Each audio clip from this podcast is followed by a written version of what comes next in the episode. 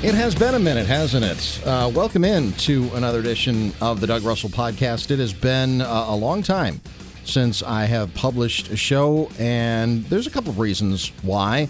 I think there's been, over the last year, maybe some burnout as to trying to get, good shows on because you don't want to put a bad show out. Another thing is, the time commitments that I have with everything that I'm doing at iHeartRadio, and during football season, sometimes other things have to take precedence because there's only so many hours in the day. Now, during football season, for many of you who do listen, and by the way, for those of you that went away, I get it fully. I don't know how many people are going to be listening to this show, and no points off by any means, because the most frustrating thing, I think, for most podcasts, and I think a lot of podcasts go through this. I know that the Calm Down podcast with Aaron Andrews and Carissa Thompson went through this. I know that, the Christine Lakin's podcast went through this. I know Anna Ferris's podcast went through this. A lot of times podcasts just, they go away, but they're still kind of there. It's not like there's been any kind of formal goodbye. And I didn't want to end the podcast. I still want to do the podcast, but I think I was just a little bit burned out. And I know it's frustrating when they go away and then they come back months later with really seemingly no explanation. The only explanation that I really have is that, again, there was just a little bit of burnout. And during Packers football season, I'm a one-man band when it comes to putting together the first Packers pregame show, Packers Game Day, which airs 2 hours before the Packers Radio Network. My show airs on the Game Radio Network, and then the Packers Radio Network with Dennis Krause and Mike Heller. James Jones is a part of that. I mean, that's a several person ensemble with a couple of producers. I do everything on Packers Game Day myself, and that show takes, it's 2 hours to do the show, but the pre-production of the show, quite frankly, takes about half of what would a regular work week be. And there's no such thing as a regular work week during Packers football season for those that work on the Packers Radio Network. And there's no real other explanation beyond that. Now, Packers football season has ended. The Super Bowl, as I tape this, was yesterday, so we've got some thoughts on the Super Bowl.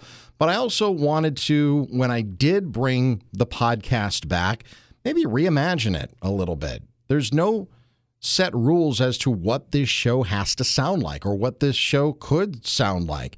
So will there be some interviews? Yeah. Will there be some excerpts from some other things that I find curious? Sure. So, that's kind of where we're going to go from here on out. But I will say that the most important thing for me to do is to just be regular about publishing the podcast. So it's going to come back. If you want to tune in, great. If you don't, I understand completely. But the reason that I started the podcast in the first place was just to continue to work. And it's not like this is a money grab. You don't hear any commercials on this show.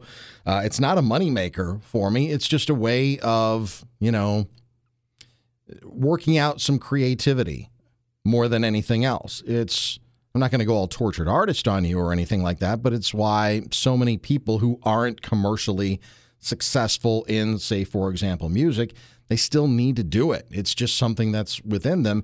And for me, that's kind of what sports talk is. It's just, getting behind a microphone, keeping my skills sharp because I don't have a daily show. I was doing the Matt Schneidman show with Matt Schneidman, co-hosting that with him and kind of helping him get his show kind of off the ground in year number one. But as Packers season has ended, Matt's show is sunset for the time being, and I don't have a daily show. And that's fine. I've got a million other things to do at iHeartRadio. As the radio station sports director in both the Milwaukee and Madison markets, I'm constantly jumping between Milwaukee and Madison. I am the morning sports anchor on Madison in the morning on WIBA, and that takes considerable time. But I do other things like the calendars, and I manage the equipment and things like that, just to make sure that, I help Tim Scott. He's the boss, and I just want to help him, run the station and carry out his vision. So, and we've been marvelously successful as a radio station. So I don't want this to overshadow anything that I'm doing. I just want to use it as kind of an outlet, a creative outlet. So that's what is going to happen over the course of the next couple of months or so. The music is probably going to change.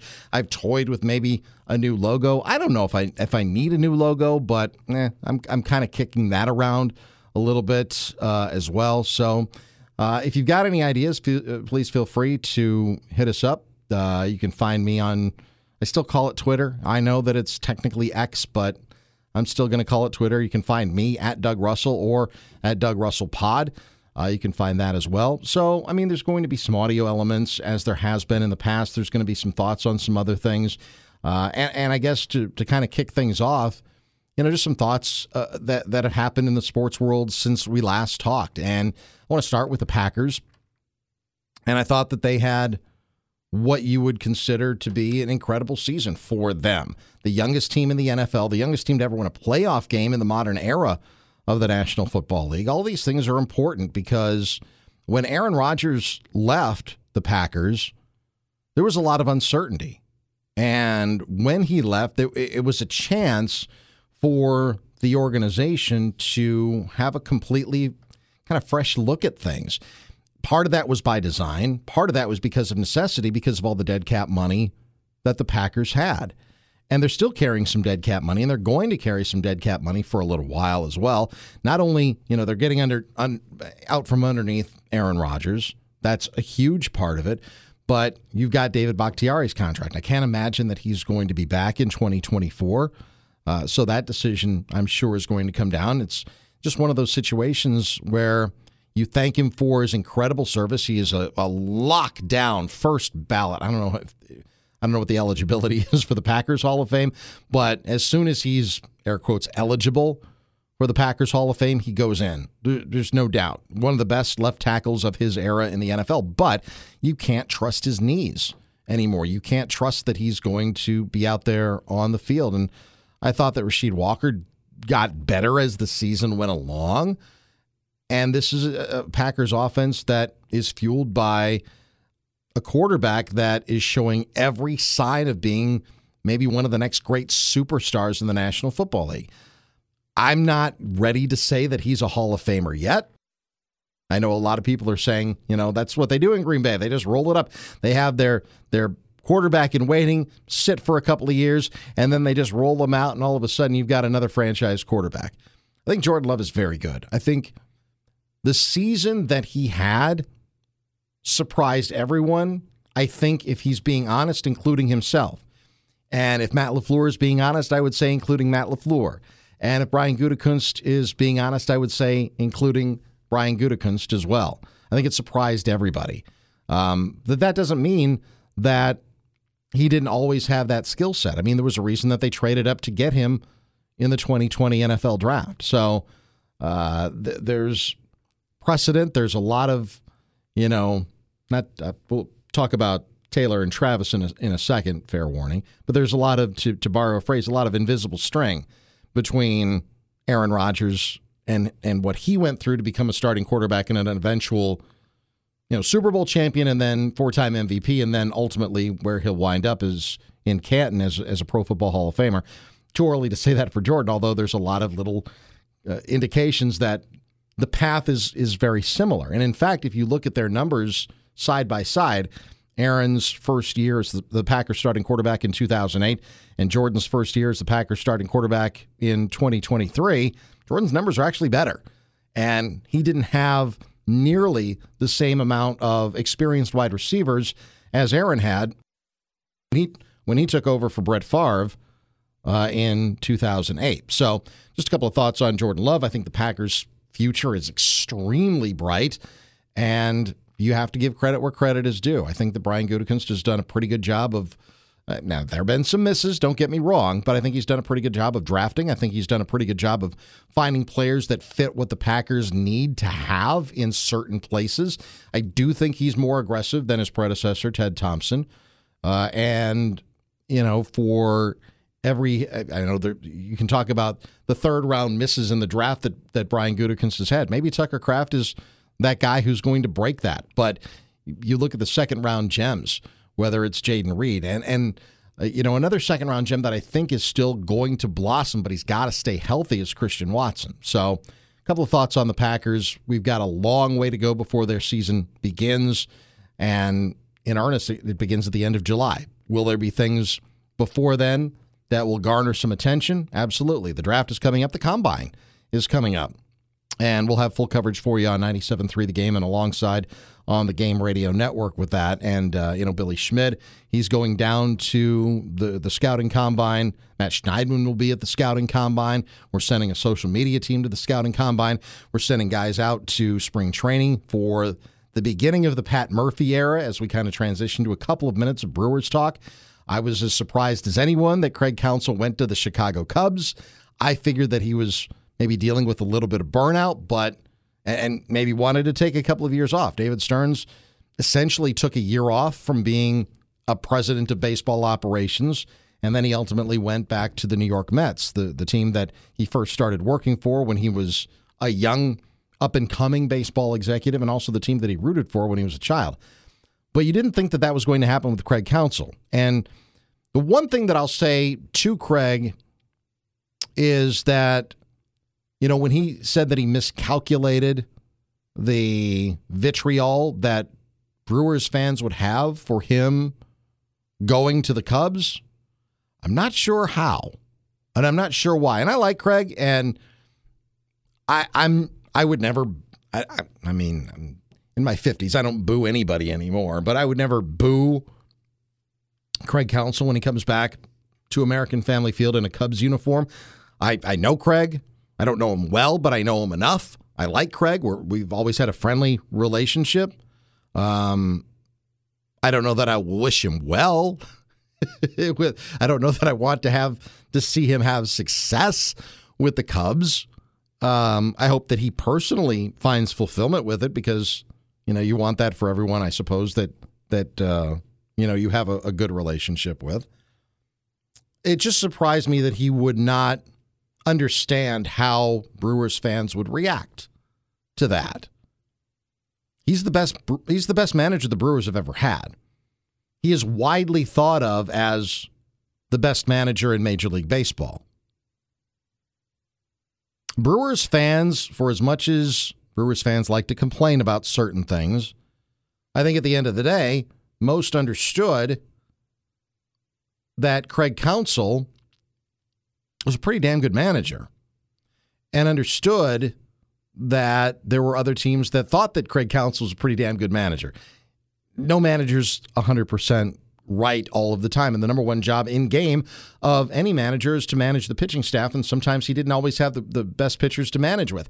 And I wish that at times he would go deeper with his starters in games, but he had a plan and always stick to his plan. And by and large, I think the Brewers really overachieved in most of the 10 years that Craig Counsell was the Brewers manager, all-time winningest manager, got them to the playoffs, made baseball in September a lot of fun because the Brewers were overachieving with Craig, as opposed to what was going on in Chicago with the Cubs, a team that has a lot more history, and I know it's a lot of frustrating history for Cubs fans.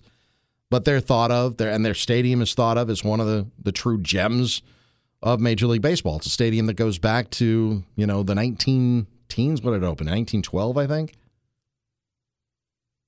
But they've had a frustrating run of it, despite the fact that they are in a market, and they're the number one team in that market, the number three market in Major League Baseball, and they've got much deeper pockets than the Brewers do. And that was part of what sold Craig on going to Chicago. The Cubs, in no small measure, can be looked at as kind of an evil empire type of team. They just haven't had the empire of it because they've got the money. They just haven't spent it wisely. The Brewers have spent their money wisely. They don't have a lot of it, but they've spent it pretty wisely, and they invest in young players like a Jackson Churio, for example. You sign him to an 8-year contract, and you avoid a couple of years of free agency. I understood what the Brewers were doing with the Corbin Burns trade, and I know it pissed off a lot of Brewers fans. It's like you go out and you invest in Rhys Hoskins, and that wasn't a huge investment after he missed all of last season in Philadelphia with a torn ACL, but you go out and you spend money on a legitimate first baseman who can legitimately provide some power at a power position, and then less than a week later, you dump one of the most consistent pitchers in all of Major League Baseball, and there are some differing thoughts about exactly what they got in return. Was it enough for Corbin Burns? I don't know. Maybe. It's not a slam dunk, though. Anytime you bring prospects back from a trade, there's obviously going to be some risk there. But what was the downside?